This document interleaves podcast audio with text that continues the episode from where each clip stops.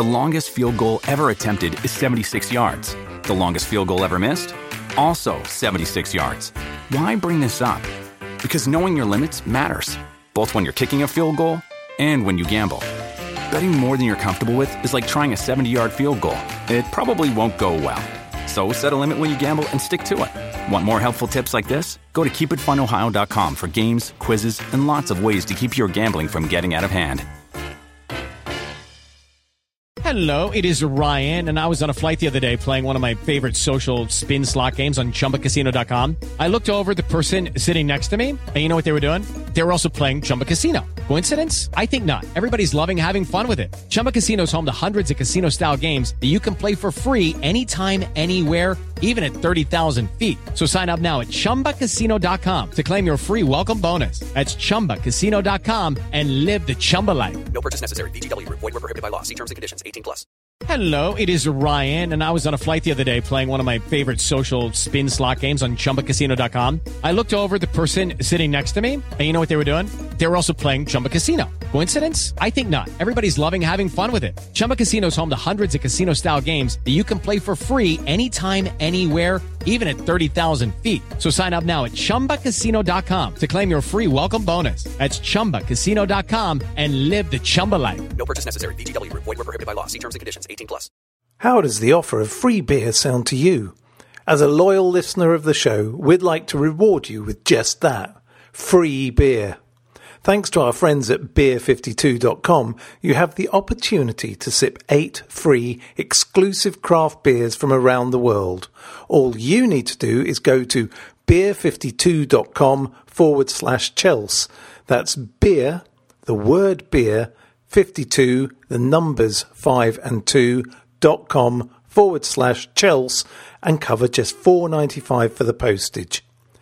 What's more, Chels Show listeners get two extra free beers, so that's a total of 10 beers. Beer 52 are beer pioneers. They traverse the globe to find the best and most interesting beer from the greatest small batch breweries planet Earth has to offer. No surprise then that they are the world's most popular craft beer discovery club. Each month, Beer 52 deliver a case with a different theme. Themes have included Germany, Korea, Norway, South Africa, California, Finland, and many more, but they haven't forgotten their roots. As an independent UK company, Beer 52 are also passionate about the UK craft beer scene. The beauty of Beer 52 is they don't hold you to ransom. There's no lock in and you can leave any time. Your first box will be sent to you next day. As well as the best, most interesting beer money can buy, your case will include the award winning craft beer magazine Ferment, which explains the theme and individual beers you'll receive, and a cheeky snack is thrown in just to top it all off. Don't like dark beers? Choose the light plan. Easy. Just go to beer52.com forward slash Chels. That's the word beer and the numbers 5 and 2 dot com forward slash Chels to get your first case of eight beers for free. And don't forget the two extra ones. They are unmissable. That's beer52.com forward slash Chels.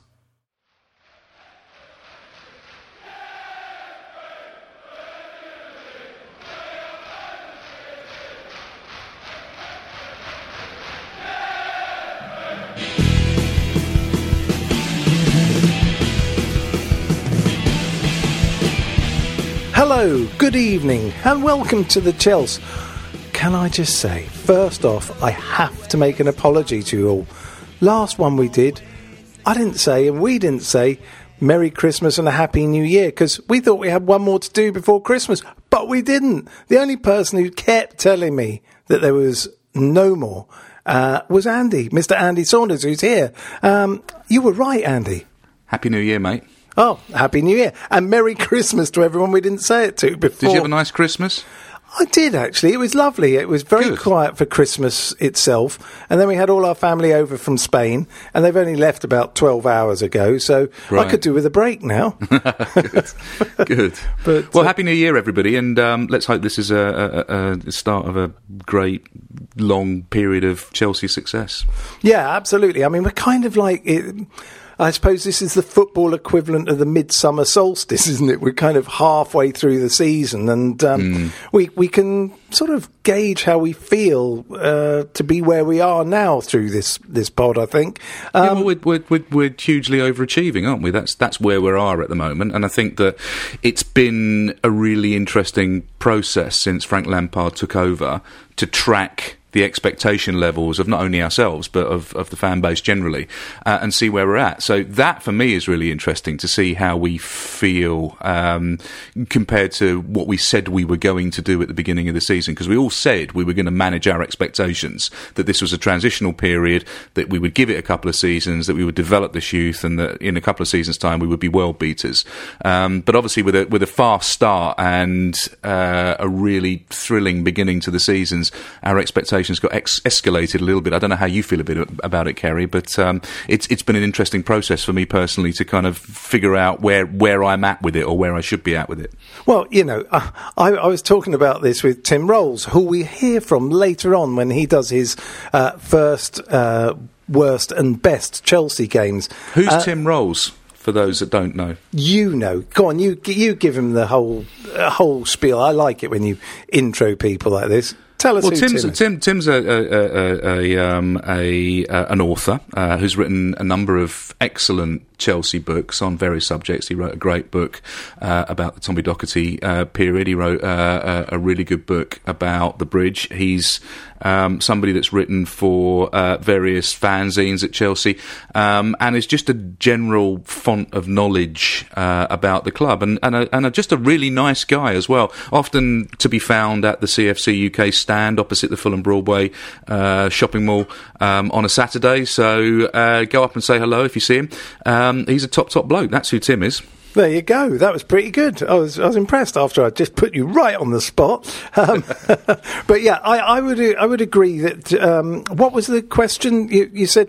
uh, Yeah, expectations, So- and, and, and, and how your expectations have been managed since the start of the season. Well, I, you know, I did a, a, a radio show right at the beginning of the season, and I was having the Mickey taken out of out of me because everyone's going, "Oh, you've got no players. You've got a, you know, Frank Lampard who's never really done anything as a manager."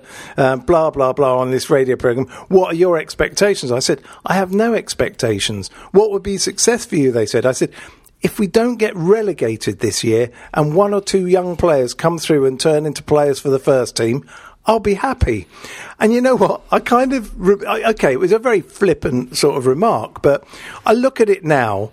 We are fourth. We are having some incredibly good results and some truly dreadful results mixed with wonderful performances and dreadful performances, and yet somehow we're still fourth. And I have to hold on to what I said at the beginning of the season. Anything is a bonus for us this year. Anything that takes us or advances us as a as a club, as a team, uh, as Frank as a manager is, is good for me. Um, but the problem is, once you get something, you want to hold on to it. And I think that's where the problems come for a certain amount of fans now, in the fact that now we're sitting in fourth, people are expecting us to stay in fourth. And it's not necessarily going to be like that, is it? Well, there's a lot of exploding clown cars behind us.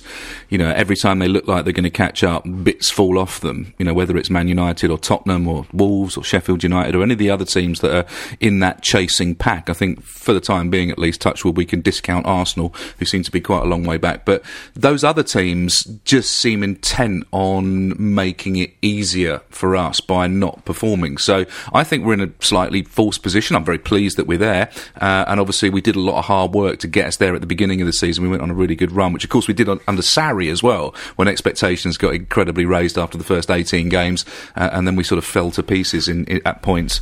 I mean, there are a few worrying things. I mean, our home form is worrying. We know about that. The fact that we haven't had back to back wins since the 26th of October when we had three in a row against Burnley, Newcastle, and Southampton.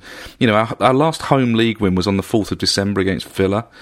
But we are still four, fourth in the table. We are five points clear of Man United in fifth and six points clear of Spurs in sixth. So life is good. You know, if you'd have said to me at the beginning of the season, on the on the first day of the new year, you'd be in fourth and you know five points clear, and and and watching the kind of performances from you know young players coming through, I would have bitten your arm off. Yeah, well, as they say, away is the new home.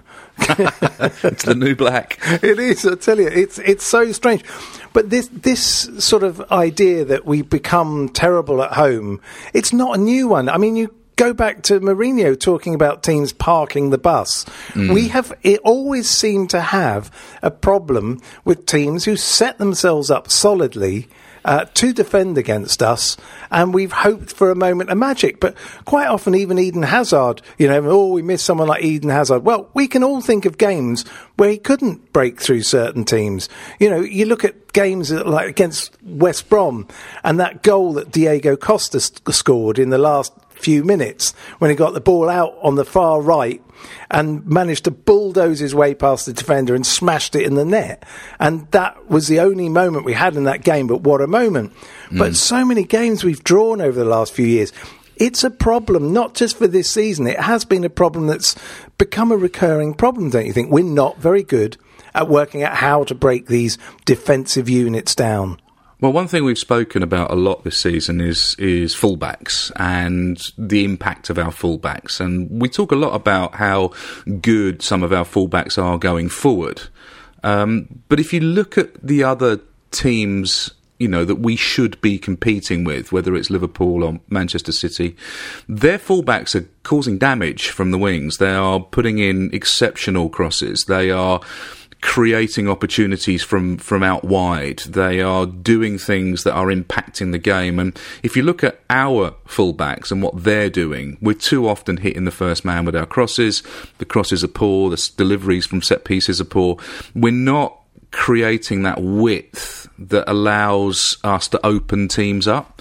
We're just allowing teams to sit compact, to sit deep, and playing in and around the 18 yard area. Where really, if you look at Trent Alexander Arnold and, and um, you know, and Robertson for Liverpool, a lot of their impact and their incision is coming from out wide. So that's why these are areas that we need to look at. Reece James has been a little bit of a revelation in that area. He's, you know, we'll talk about the Nottingham Forest game and, and how well he played in that game and in, and in other games over the Christmas period. He's someone that can impact the game from out wide. But if you look at the left hand side, it's not happening really. So I think until we can get that attacking fullback situation nailed and sorted out, it's always going to be an issue breaking down teams that play a low block.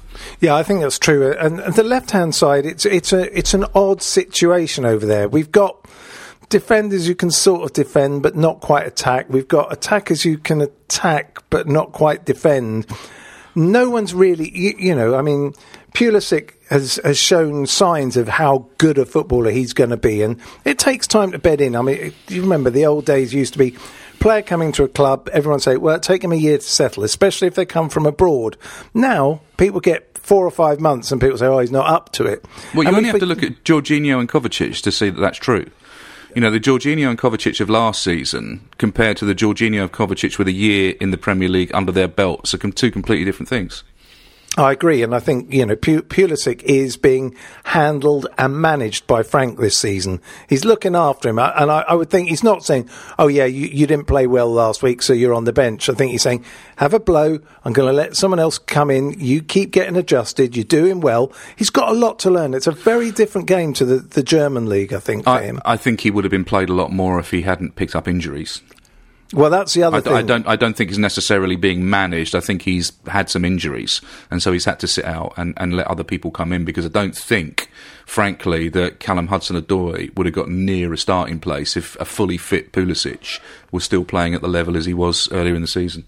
I, I think that's an interesting point, actually, because uh, Callum, uh, everyone's hero up until he signs a contract, and then hasn't. You know, he's come back from a really serious injury the kid's 19, and you hear people unrest and moodiness about him, and you think, hold on, he's just learning his craft here. And yes, sometimes he shows such naivety in things he does, where he tries to do a turn just outside our penalty area or what have you. But we have to understand that, A, coming back from an injury like that's tough. But B, he's young and learning. And C, if you'd have said at the last season that this year there would be five players, 21 and under, who would be making regular appearances in the team, and that wasn't including Hudson Odoi, you'd have been very surprised. You'd have thought he was the one out of all of them, other than Loftus Cheek when he's fit, that would be in the team regularly. But he's actually the one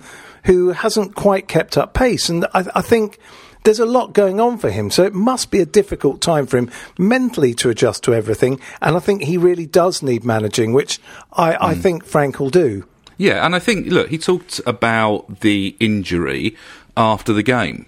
Uh, when he uh, uh, after the Forest game, where he said it is on his mind. You know what he is testing his Achilles. He doesn't want it to go again. It is slightly in his peripheral vision. It, it must be difficult mentally to play at full capacity when you know you've had such a serious injury and it could happen again. And Achilles is the kind of thing that could happen again. So he needs to get over that mentally. I'm sure he's having some level of sports psychology on that. The other thing, of course, is nobody knew that Pulisic was going to come in and smash it like he has. Nobody knew he was. He was just this kid that, you know, that everybody had raved about. And, you know, to be fair, a lot of people, myself to a degree included, I didn't know an awful lot about him, thought that, you know, we were buying for the US market. We were buying to sell shirts in the US or rights in the US. Um, and that we didn't realize what a really, really interesting and tricky and talented and thrilling player he was. So I think it's probably come as a little bit of a shock to CHO that Pulisic has come in and basically become the senior player in that in that full in that that wide position. So so it is interesting. I think those two factors of competition that wasn't expected and an injury in the back of his head. I think has has maybe messed with him his head. I don't think it's a physical problem as such, more a mental problem. Because if you look at how he played uh, yesterday against Nottingham Forest, you can see that it's it's all still there. Yeah, I, I'd agree. I, I think and you can see it affects him. That time he went down with an injury yesterday. I don't hmm. know how you felt, but I looked at it and I thought, oh God, I hope that's not his Achilles, which is a bad place for me to be thinking from. Yeah. But imagine what it's like for him when he goes over it. It's Yeah. obviously his first thought. and He he's looked- going to get kicked. Yeah, He's he kind of player. He's going to get kicked. You know, he's he's he's a tricky flair player that slightly, you know, less flair players are going to want to kick because they don't want to get beaten. You know, Hazard was at one point the most fouled player in Europe, and you can see Callum Hudson-Odoi inheriting that mantle, unfortunately. So he's got to be mentally strong and and realize that that's going to happen. And he just has to be full-blooded about it. I remember long time ago frank lampard being asked why he never gets injured. And he says because i never pull out of a challenge he said, you, "With the time you get injured is when you pull out of challenges, or we, when you go in fifty percent. You've got to go in hundred percent, uh, and and that's how you avoid getting injured. But that takes a certain level of mental toughness. You, you're right, actually, because it's always the times where you try not to do something too late that causes a problem. It's like trying to take a catch in, say, cricket. Mm. Most people break their fingers when they're trying to pull the hand away or whatever. So Yeah. it's it's the same principle. But you know, for someone like Callum, I, I would suggest that a game like he had against Forest, people say, "Oh, it's only a pub side. It was only a Forest reserve side." You know, of course he should do well. Well, actually, when you've got no confidence, that's exactly the kind of game you go in there and do well, and you come out of it and go, "Well, I should have done well, and I did do well." So it's positive, isn't it? Yeah, you, you shouldn't be negative about that. I mean, yes, of course, they're a pub side. They made a lot of changes. It's not a competition they're taking seriously. They've got problems of their own in the championship. It, they almost basically said, "Take take this from us. We don't really want it." Um, and but you have to look at it positively. It was a game that Callum Hudson-Odoi had a lot of minutes in.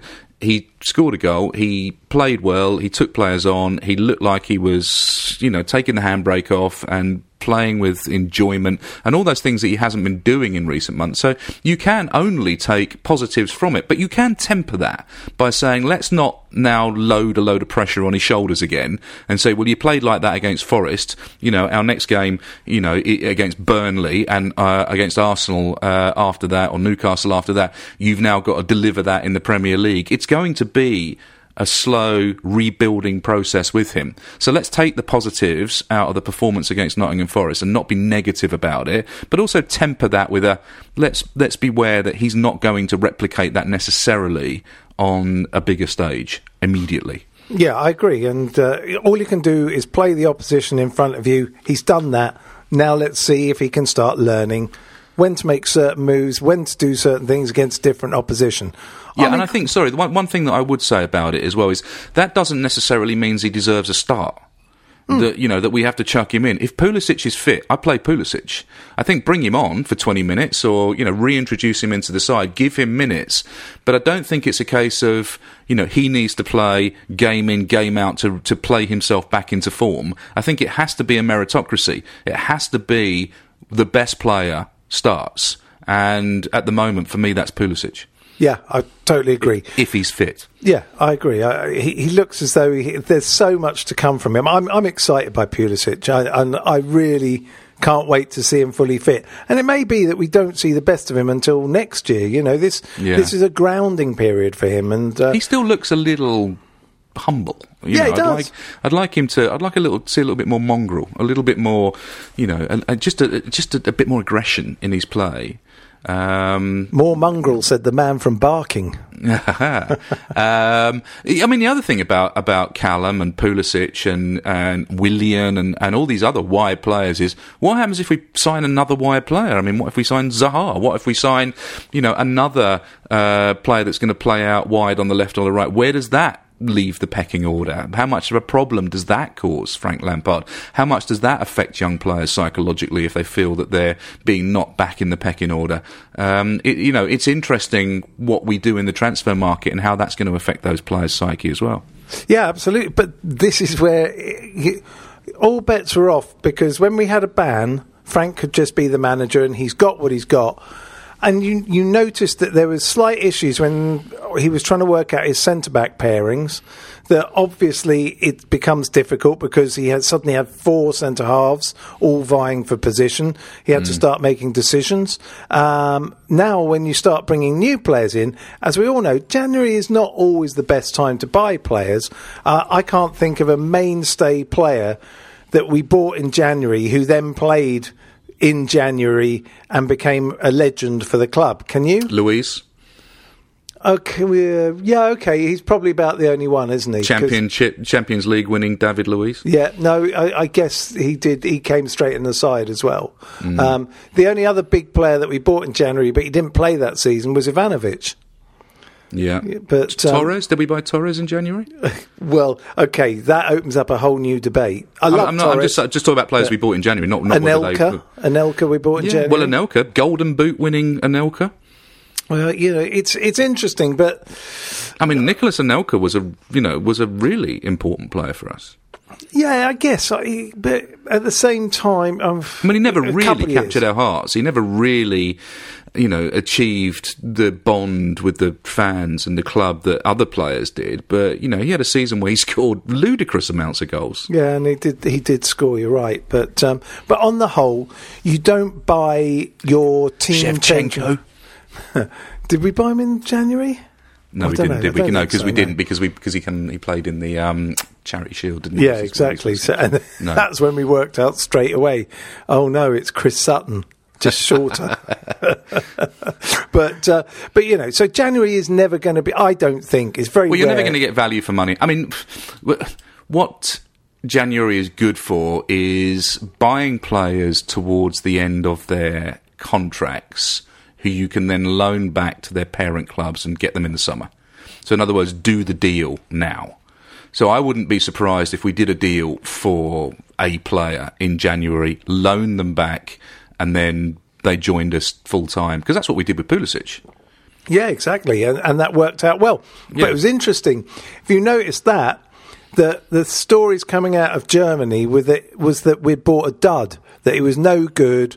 There Yeah, well, that, that was just spin, wasn't it? Yeah, of it was, they're going to say that, you know. Total. I mean, you know, you're looking at other players coming out of Germany, like Jadon Sancho and, and various other things. I mean, that could be. The, I mean, I, I don't like transfer speculation. I don't think it.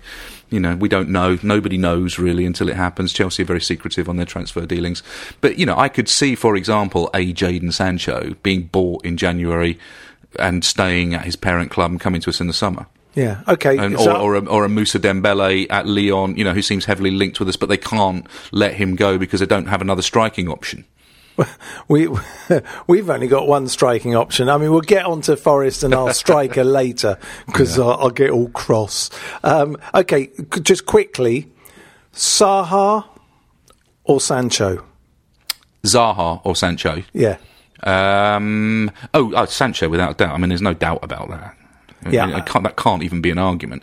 I think, look, I, I'm not as down on Zaha as some people. I think he's uh, he can be an impactful player. My problem with Zaha is I think that he's the kind of player that likes to be a big fish in a small pond. Yeah. And I think if he came to us and was a squad player, I'm not sure that he's going to be as effective as he is at, say, Palace, where he is at the moment, where a lot of the pressure's on him. I think he relishes in that, you know, I'm the guy that impacts the game.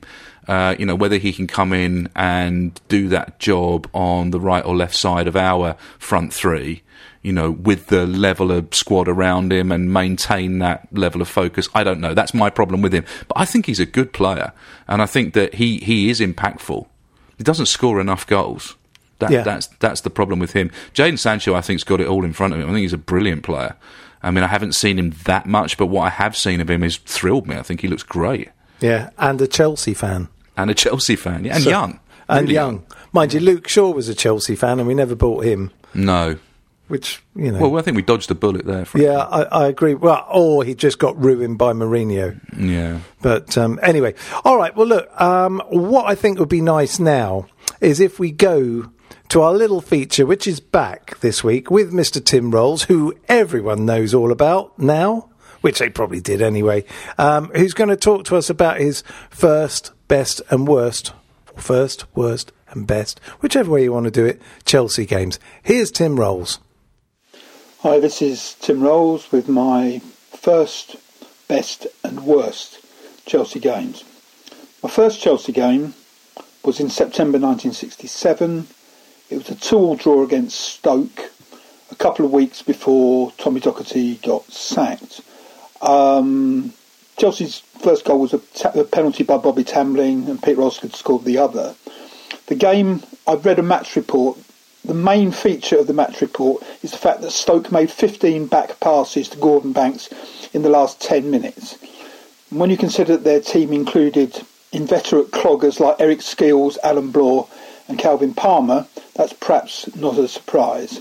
So that was my introduction to Chelsea. Uh, I've done sort of 1,450 odd games since then, and I remember very little about that, to be honest, apart from the um, the cheering of the crowd and the fact that there was a second-hand bath shop on on the uh, King's Road, which I've no idea why I remember that, but I do. My worst is probably the 1 0 cup defeat against Wigan in uh, 1980. Chelsea were spluttering along, but they'd been relegated the previous year. Were looking like they could get promoted. Everyone expected to beat Wigan, who were two two divisions below. We lost 1 0, and a man called Tommy Gore scored the goal, a name imprinted on the memories of the majority of the 22,300 who, who caught pneumonia uh, attempting to enjoy that one. Best game, I've tried to be a bit more left field. I think April 2005, the end of April, we won at Bolton to win the title, but at the start of April, we beat Southampton 3 1 with two goals from uh, Eidur Gudjohnsen. I think it was clear that day that we were almost certain to win the league, and I think the concourse at half time was absolutely unbelievable. Chelsea supporters singing and chanting, people stayed there, didn't go out at the start of the second half, uh, despite the fact the bar had closed, and it was it was almost redemptive. It was just old school Chelsea realising that their team, after 30, 40 years of disappointment, depending on how long you'd been going, or relative disappointment, were actually going to win the, win the league. And it was a phenomenal, phenomenal day. So that's that's my choices. Anyway, thank you. There you go, Andy. I, I love these trips down memory lane, don't you? I do. Tim's uh, clearly significantly older than you or I.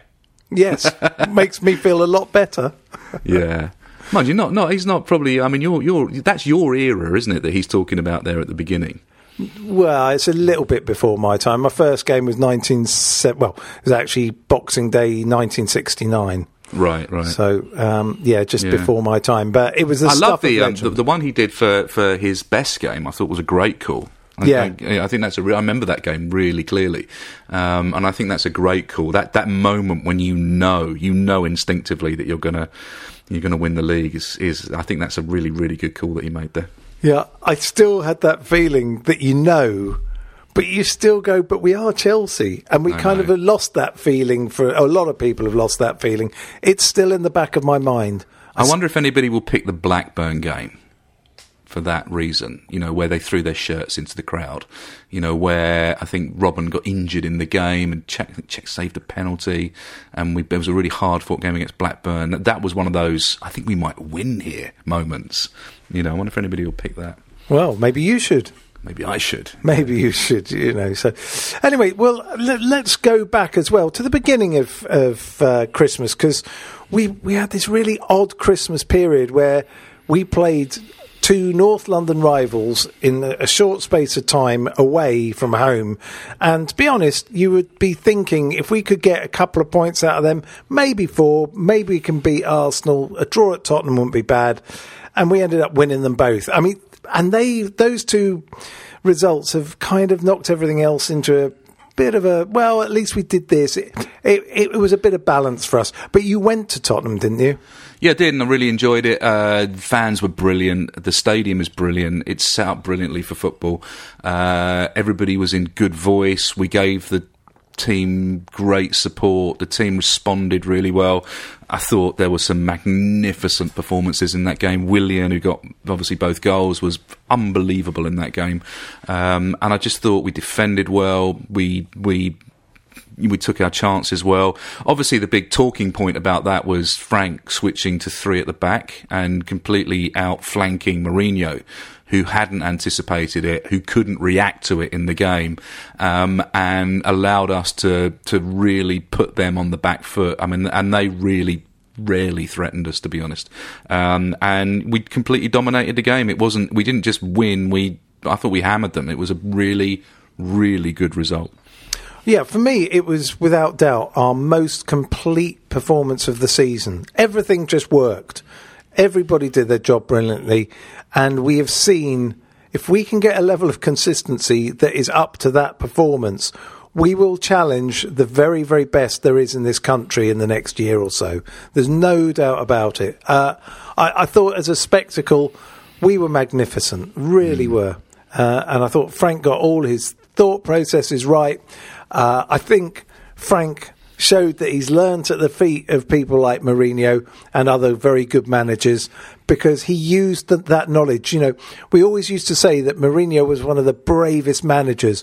As soon as he knew things weren't working, he'd change it, whether that be after 33, 34 minutes, um, whatever. If you know it's wrong, it's wrong.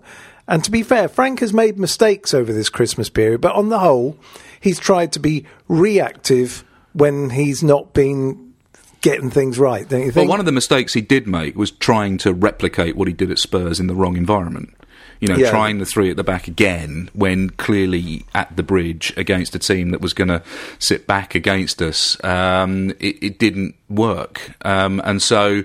Um, there was a sense of, well, this worked, let's try it again, rather than trying to figure out who the opposition were. I don't want to cane Frank. Frank's done brilliantly, but I just felt that was a mistake, and it, it was evidence that he still got a lot to learn tactically. That worked brilliantly against Spurs. I mean, there's no doubt about it. It was a tactical stroke of genius. Um, and when I saw it, I was like, are you sure? Um, but it, it worked really well, and we, and we played really well. But a lot of that was down to the, the element of surprise. You Yeah. know, the fact that it was an element of surprise. Once you've done it and you've done it again, and people know that you might do it, they can plan for it. Um, so it's it's not going to work all the time unless you put some real thought into it.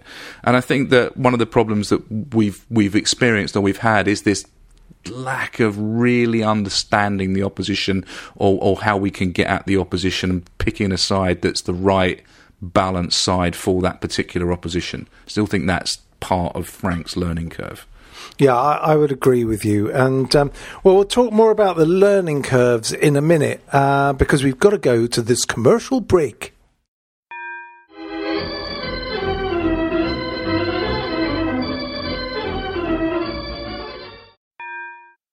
Hello and welcome to Seeing Red, a true crime podcast brought to you by me, Mark, and my co-host Bethan. Each week we take a deep dive into the dark world of true crime. Cases have ranged from the murder of Christina Abbott, a high-class escort who was killed by a sadistic client, to the Peru 2, a pair of young women convicted of smuggling drugs in South America. Whilst always respectful to the victims of these crimes, we do like to tell each story in our own unique style, with humour and lots of swearing. Join us every Wednesday for a new episode of Seeing Red, a true crime podcast, wherever you get yours. So we're back. Um, Andy, yeah, learning curves. There's a lot of learning going on. I mean, we're learning as fans. You know, we've got Frank learning as a manager. We've got young players learning to play at the highest possible level.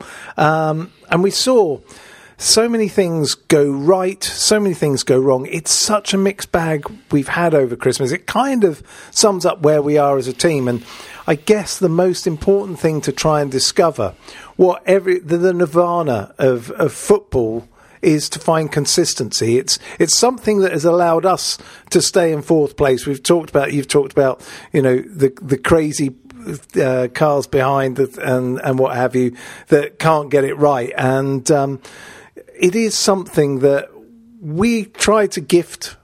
Uh, away our fourth place, and nobody's taken advantage. So we have to, at some point, hopefully, put our foot on the accelerator, don't we, and find that consistency. Yeah, and the margins are fine. Let's not forget, it's not as if we are winning games comfortably and losing them terribly. These are, you know, I mean, the 2 0 loss against Southampton probably flattered them a little bit, I think. Um, but we weren't good in that game. We weren't set up well in that game. We didn't play particularly well in that game. We didn't create enough. But there have been opportunity uh, or times when we haven't taken our opportunities, where we have created enough chances to win games comfortably, but we just simply haven't taken the opportunity and a ball that has, you know, gone too close to the goalkeeper or has scraped an upright or just has been mishit in a good position or the wrong decision has been taken on the final ball. These are the margins that we're working with and a couple of those and we'd all be talking about 12 points over Christmas and, you know, what an amazing position we're in. You know, the 1-1 draw against Brighton on New Year's Day was down to a magnificent overhead worldie. You know, you can't legislate for that. You can't set up for that.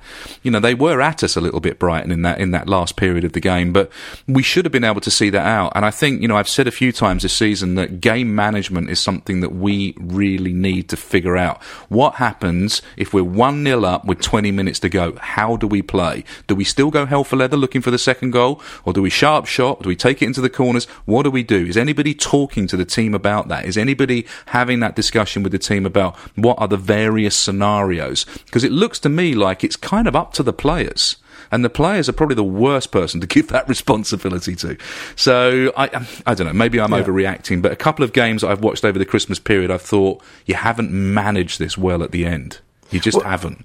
Well, you know, uh, we were so far and away ahead of Brighton in that game that we should have been out of sight, and it almost feels like that was a loss you know, it was. Oh, 100%. I went to that game as well. And and it, it did. And, and I think everybody was a little bit downcast when they came out. I mean, a point's not a terrible result, but against teams like Brighton, we should be taking three points and we should be creating opportunities and being solid enough at the back to stop them scoring. Now, as I say, that was an amazing goal all right, fair enough. You hold your hands up. They come along occasionally, and uh, and you can't legislate for them. But you, are right. We should have been out of sight. Yeah, absolutely. And it, it was a, uh, it was one of those being an early start. You thought, oh no, that's a dreadful way to start a day when we've got all this football that's uh, available to watch. I know. And actually, at the end of it, I was really quite happy with the way the day had went. It was bizarre, wasn't it? You thought, oh, it was a very, very subdued atmosphere at uh, at the Amex Stadium in Brighton with a lot of sore heads from the night before. I think. Yeah, well, you know, it's a it's a duff time to have to go there if you if you're travelling and you've been up half the night. That's for sure. But um, yeah. well, look, what what I'd like to do is I I think we should. Um, you know, Mr. Nizaar Kinsella from Goal.com has given us a sort of a roundup of his Christmas watching Chelsea. And I think we, we should have a, a, quick listen to that. He'll take in the Forest game and we'll have a little chat about a couple of elements of that afterwards. Here's Naz. Hi all, this is Nizaar Kinsella Goal.com's Chelsea correspondent, reporting for the Chelsea. Um, I've been to a lot of games over this festive period, um, and yeah, it's been a mixed up and down spell for Chelsea. Uh, inconsistencies have been at the heart of it, but you know, um, in terms of atmosphere after the games and things like that, you know, we had the Tottenham game where um, we're in that big new stadium. The Chelsea fans were having a great time. Um, you know, it was a game plagued by uh, racist incidents, so much of the reaction was about that after the game. And you know, the Spurs players were great coming out after it and saying that uh, you know any any racist fans not welcome at Tottenham. And then the Chelsea players as well had to address it, but there was a sort of optimism, excitement, and you had to celebrate the result, and and that, that certainly shone through as probably Chelsea's best performance this season. You saw that in the players' faces. Uh, we saw Willian. Mason Mount, um, Tammy Abraham all coming through after the game. Willian, obviously a match winner, but um, yeah, there, there, was just sort of a great vibe. We got wished uh, Merry Christmas by the players, uh, particularly Azpilicueta is always top at those kind of things, you know, just very, um, you know, a normal sort of human, even though he's also like, you know, considered a superstar, TV star, superhero in a Chelsea shirt. Um, yeah, he's certainly somebody who always uh, wishes us uh, Merry Christmas, Happy New Year, whatever else, safe trips, that kind of thing. So great guy. And, um, yeah, and then, you know, it was obviously poor against Southampton, which is something we've come to expect from Chelsea. And, um, and then you go to Arsenal, um, and you don't know what to expect really. But, um, again, Chelsea won. Um, wasn't a perfect day by any means, but, um, yeah, I mean, Tammy Abraham's goal celebration and all that.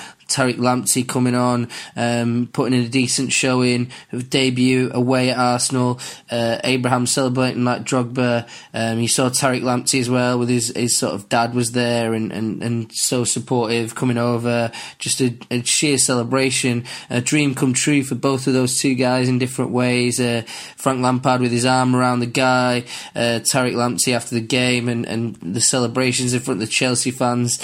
Um, yeah, it was a big day. Um, we spoke to Jorginho after the match though, and he, he was, you know, he's kind of a leader in the dressing room, and he, he's sort of saying that. Um, you know that the players need to stay focused, um, need to be more aggressive. That was a big word that he used, uh, aggressive, um, and and and you know it's kind of uh, it's kind of like caveated the result, very good result. But look, we uh, need to maintain this, do it away from home, do it at home as well, um, do it in different circumstances, and, and not be complacent because Chelsea started the match very poorly, and Jorginho came on after 34 minutes, and I thought he was great. So yeah, he was the guy who spoke to us, fresh just learned English, but he's brilliant at it already. So uh, that communication uh, is great, and it, it's an asset to the team. And he, he also delivered a sort of halftime pep talk in the tunnel as well in that game. So yeah, and then and then to finish off, um, Brighton you know, it was a bit of a New Year's Day lull. Um, and performance wise, I thought Chelsea were actually good, but,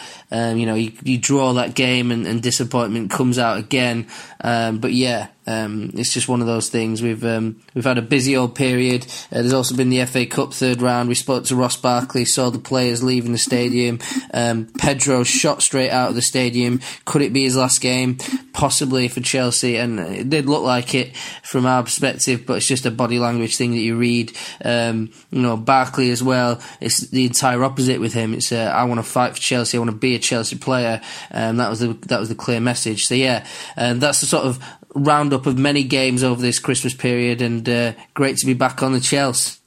And we're back, Andy. So interesting. I, I, thought there's quite a few things in there that, that really intrigued me. That um, you know, he, he, was talking about all the things that happened, and one of his major moments was Tariq Lamptey coming on for his debut, um, and how his family were all there and going completely nuts, celebrating the fact that he started out um, and getting onto the pitch rather. Um, w- wonderful sort of little story within a story, Tariq Lamptey. For for a lot of people, they won't know him. Will have heard about this wonder wonder kid right back that we got in Reece James, but behind him there's a, another wonder kid as well. He, he looks great, doesn't he? He's not big enough yet, sure, but he looks a talent, doesn't he?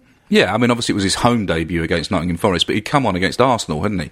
And no, that's uh, what I was talking about. His uh, coming on for Arsenal was Yes, just right, okay, really yeah. exciting. So, so you know, against Arsenal, he looked he looked really exciting. Got the ball. One of the first things he did was thread the ball through for for Tammy Abraham, who did it a little bit and might have got a shot away and could have had his first assist with his first touch. But yeah, he played really well, and then obviously came on against Forest and and uh, and and had his home debut uh, and got his. Uh, uh, his his round of applause off the home fans. So yeah, it's amazing that we've got these kids coming through. I think Tariq Lamptey is very small. That's my um, you know that's my only sort of slight reservation. Is he's tiny. I mean, he's rapid. He's a pocket rocket. But you know, as a fullback, can you can you be that small? Um, Philipp Lahm. he's not that small. What? He's not Philip though, is he? no, but he's still very, very young. So uh, He I is think very he'll, he'll and look, fill out. that's that that's that's not taking anything away from you know the the the the thrill he must have got of coming onto the pitch and having been there since a small boy and making. I mean, I don't want to take anything uh, away from him. He is probably third choice at the moment behind Azpi and James. Um, he is, you know, somebody that, you know, hasn't got a long amount of time on his contract, so there's a decision to be made about whether we keep him and whether he wants to stay and be third choice. Uh, so there's, there's, it's a really, the Tariq Lamptey situation is quite an interesting one on a lot of levels. I think he's a really interesting player. It was interesting when he came on against Forest, it wasn't it that they pushed him up into midfield, that he actually did this sort of right side of midfield role in front of Reece James. Yep. Um, so he's clearly got some versatility to what he can do as well. So, you know, a few people that I know of who, who know these things have said that he's a real talent and that he is somebody that the club really like and want to keep and see having a future at the club. Again, it's a question for the player with, I think he's got one or two years left on his contract, whether he wants to go to a club and play a little bit more football. Maybe there's a loan move uh, in there for Tariq, you know, and, and then he comes back, much as some of our other uh, more developed senior players have, such as um, Fioka, Ficaro, uh, Tomori, and Mason Mount, and Tammy Abraham, and some of the others have have gone away and then come back. Maybe that's that's what's in the pipeline for Tariq, but we'll see. Yeah, it could be. Uh, Naz was also talking about uh, Pedro leaving the the pitch and you know, heading straight out the, the stadium, pretty much, suggesting that possibly it may be his last game for for Chelsea. Um, how do you feel about somebody like him going if he went now? Is it a strange time for him to go, or is it? No, it's absolutely it's absolutely the right time to go. It's completely logical for him to want to go and well, let's be honest, get one more payday. He'll probably end up in China or America and, and, and be one of these heritage players, a legendary player going and play for one of these clubs that will help boost the brand of the game in, in, in one of those countries. Uh, I wouldn't have any problem with him doing that at all. I think he's been a brilliant servant for Chelsea Football Club. He's been part of some really big moments in the club's history. He's been, he's created some really big moments in the, in the club's history. He's had his detractors. I've never been one of them. I'm looking at you, Phil Daniels. And um, or did Phil love Pedro? I can't remember. Did he like him or You can never like tell him? with him. I can't remember whether he liked him. I think he didn't like him. I don't know. I'll I'll I'll, um, I'll pick that up on the next podcast. But anyway, look, he's had some detractors. I always felt it was a little bit unfair. I think he was a player that always gave hundred percent whenever he came on the pitch. He always looked like he was enjoying playing football. He was a wasp at a picnic. He would buzz around. He would cause problems. He would pop up, score goals, create goals. Sometimes he would his touch would let him down. He had a couple of seasons where he wasn't at his best, but he was a class class player who, let's be honest, won it all at Barcelona, won it all with Spain, and was a real treat to watch for the time that he was at Chelsea Football Club. Talking of winning it all, um, were you surprised at the way Chelsea fans sing "We've won it all" at Forest fans, who basically won it all well before us? Yeah, well, yeah, that's football fans for you, isn't it? It, it is. Never let the facts get in the way of a good story. No, exactly. Um, the, the other thing that Naz uh, came out with was that uh, Ross Barkley talked. He was chatting to him afterwards and talked about how much he wants to stay at Chelsea and make his mark at Chelsea and and do well here. Um, would you be worried if you were Ross Barkley at where you now sit in the pecking order in this team?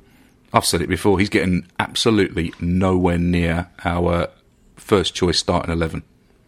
He's not. He's not anywhere near the level of Kovacic, Jorginho, Kante, uh, Mason Mount, or you know Ruben Loftus Cheek when he comes back. I just think he is a player has gone backwards in his development. I don't think that he is at the level that we need at the moment. He's not a kid anymore. He's not somebody that you can think, well, he's only 21, he'll develop. He's not that anymore. I just don't see him fitting into the long term plans of what Frank Lampard's project is at the moment. I just think he will be a player that's going to get sidelined more and more and, and, and end up going somewhere else. Yeah, I, I, I think you could be right. I think he'll hang around for the rest of this season. I don't think um, he had a good game yesterday either. I mean, he had an opportunity to come on and show what he was about. Yeah, he scored a goal. He got a tap in at the far post. Um, he was there. Give him credit for that. But I thought he gave the ball away. Got caught in possession a lot. His distribution was poor. a couple of nice touches, but against a pub team like Nottingham Forest, he didn't shine.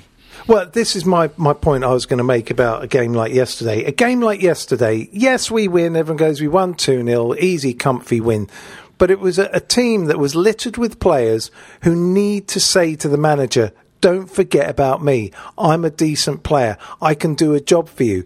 And I don't think out of people like Ross Barkley um, and the other person for me who showed exactly why he is never ever going to challenge. And I hate being even slightly rude about Chelsea players.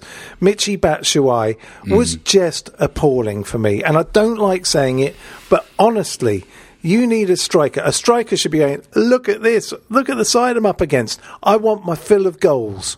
And he didn't get one. Well, he had opportunities too, and he just didn't take them. He's, I just don't think he's a clever footballer. I don't think he said it so many times. Regular listeners will get bored of me saying it. I just don't think he's got a strategic brain. I don't think he listens to what he's been asked to do tactically. He can't hold the ball up effectively. He can't really run at players effectively. He's really good in the six yard area when the ball drops. He's got that fox in the box quality to him, but that doesn't that doesn't that's not enough to command a starting place in a team like Chelsea. I think that in the air he's suspect. I just thought he was poor yesterday. I'm like you. I, I, I you know, if he wears a blue shirt, then I'll support him. Hundred percent. You know, I'm never going to boo him or, or disparage him in the ground or do anything within within his listening that that's anything but support the guy. But I think it's fair enough to critique players' individual performances and say, as you quite rightly said, you had an opportunity yesterday to go out there and really dominate a poor second choice championship relegation threatened defence, and you didn't. Yeah, it's true, but yeah, well, we'll we'll leave him to well, not even get on the bench. I, I we absolutely think... need another striker. Yeah, because Olivier Giroud looks like he's making noises about wanting to go off to play football, and I can totally understand that. He's a World Cup winner. There's a lot of demand for players like Olivier Giroud in certain leagues and certain teams. He's not a player that I think Frank looks at with any particular fondness or uh, desire to, to play week in week out. He's a definitely the probably the third choice. Uh, I say definitely, probably third choice in Frank's mind behind Michy. Michy's, I don't think, good enough to um, come in and and uh, and cover for Tammy if Tammy gets injured or waylaid in some way. Um, Tammy, I think, is great, but he needs backup, he needs support, and he needs competition. He needs competition for the place. I'm a great believer in that we should have competition for every place in the team. That nobody should get comfortable. That nobody gets a free ride, uh, and that includes all of the young players and Tammy Abraham and everybody. So bring in a striker that's going to create problems for the manager and competition for the individuals. Yeah, whether you can get a top level striker now, maybe you can get somebody who's 31, something like that, that will come along for and go, yeah, I'll stay here for a few months. It just will. If he gets a bit of game time, will score goals. I don't know. It, it's a t- it's a tough position to to find at this time of year. That's there's that's actually quite a lot of decent young strikers in European, South American, and uh, uh, and, and, other leagues at the moment. It's a question of whether they'll come in January. I think we can be in the bidding for them in, in the summer. Uh, where we can sit down and talk to you know the Moussa Dembeles and uh, and various other people about coming and joining this project, and I think it is an attractive project for young strikers to join. The question is, as we've discussed earlier, will we get them in January? The answer is probably no. No, I'd agree. Um, the the last point I'd like to say, the best performance for me of the whole Forest day was without doubt the retro kit. Oh my god, I fell in love with it. Not just because I'm an old fart. Well, you but are. It, well, yeah, but it was so good, wasn't it? Don't, don't you think it was the best kit we've seen in quite a number of years at Chelsea? Well, I- it's without saying. I mean, I would go so far as to say it's up there with the original. I really, really like it, and I know we did this as a um, a celebration of of the anniversary of first winning the FA Cup in 1970. Um, but the kit is absolutely beautiful, and a few people said it's really interesting watching some of the players. Watching, for example, Christensen just looked like John Hollins in that kit. he just did. um, and you know, I, I said on social media, all we needed was a muddy, ploughed field of a pitch. Uh, and a running track and some Thunder, Thundersley Invacar, um, you know, disabled cars and, you know, The a cloud of, Robins. Re- well, no, they're called Thundersley Invacars. That's what they're called. Are they? Yeah, that's the Oh. actual name for them. The little light blue disabled Okay. cars. Oh. Um, and you know, a run, a dog track, and a running track, and a cloud of cigarette smoke, and somebody shouting peanuts, and we were right back in 1970. Peanuts! The Oh, kit, yes. the, um, the the kit was fantastic, and you know, the, the, it looked great on the players. I'm not sure it's going to look great on a slightly overweight middle-aged man like me, but you know, but on the players, it looked brilliant. And uh, if we could play in a kit like that every week, I think certainly the older generation among us would love it. Yeah, I, it just is stylish. I, I just love the way they've done it. I just don't understand why they didn't do the Bonetti green outfit. I think that's a, somebody said that was an FA decision that you could do it for the um, you could do it for the on-field uh, or, the, or the outfield players, but not for the goalkeeper. Why is that? I don't know. I don't know why, but somebody somebody said that. No, he should have been in a, in a light green uh, sort of rolo a polo neck jumper with a flat cap and no gloves.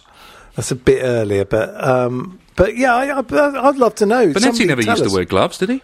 Yeah, because I used to have a pair of Peter Bonetti Did gloves. he always wear them though? Was it Not a- always. No, not. I don't that- think always. But I had bright green, gr- well, green gloves that were had his, you know, Yeah. signature on it that matched the shirt and things. Yeah, I had a pair of Peter. But I don't think in the earlier part of his career he wore gloves. I think that was a later addition. yeah, yeah, and I no, think a lot was. of a lot of the a lot of the goalkeepers around that time didn't wear gloves. no.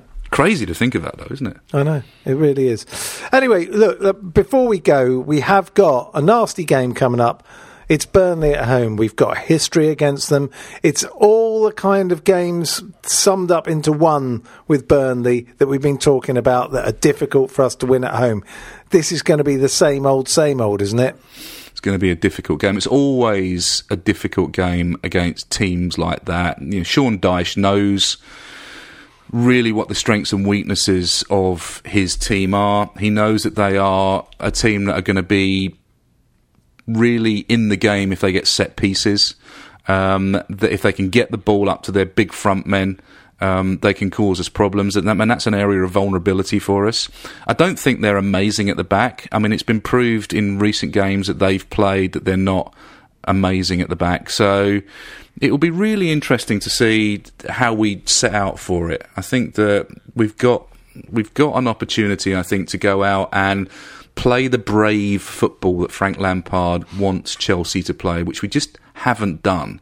Um, and so I think it's it's um, it's going to be really interesting to see uh, how we set up for it, what the what the uh, team we pick for it is, and um, you know, and, and, and how we approach the game. Yeah, and, and really, it's another one of those games which we'll have a chance in if we can get an early goal. Early goal changes the shape and it changes the belief of the opposition. If we, the longer it goes on without a goal, the more worrying it becomes. You know, Burnley are like, they're only four points off the relegation zone. They've not had an amazing season. They've lost seven, uh, sorry, lost 11. They've only won seven. They've drawn three. They're not in amazing form. They're not the Burnley of two years ago where you would think, actually, they've really got a chance. They're the Burnley of 2019 2020 coming to Stamford Bridge where our home record isn't good and our team are a little bit vulnerable against big players causing havoc in our penalty area. Yeah, well, you bigged up the loss then for us That's all the all the rec- prerequisites you need to beat us at home at the moment. Let's hope it's just not true. Okay, so give us your prediction for the game. Well, I hope the tide is turning. I hope that we are starting to learn what mistakes we're making and, and, and stopping repeating them. So I think that this game will be a starting point of a new look mentality for Chelsea. So I'm going to go for a win. I don't think it's going to be a particularly big win, but I'm going to say 2 0. Okay, I'm going for two one. That's that's my thinking. Okay. Um, but I think it's going to be a tough one. Anyway, look, it's great to be back chatting to you about all things Chelsea. Um, and yes, I guess we will see how we go over this weekend. And uh, yeah, we'll catch up with everyone next week. Thanks as always, Andy. My Um, pleasure. Thanks, of course, to Tim Rolls and to Nizaar Kinsella from Goal.com, f- as usual, for doing his roundup. And we'll see you all next week. Cheers, everyone. Bye. This is a playback media production. Get all the associated links for this podcast at chelseapodcast.net. Sports Social Podcast Network. Okay, round two. Name something that's not boring. A laundry? Ooh, a book club. Computer solitaire, huh? Ah, sorry, we were looking for Chumba Casino. That's right. ChumbaCasino.com has over 100 casino style games. Join today and play for free for your chance to redeem some serious prizes. ChumbaCasino.com. No purchase necessary. Where prohibited by law. 18 plus terms and conditions apply. See website for details.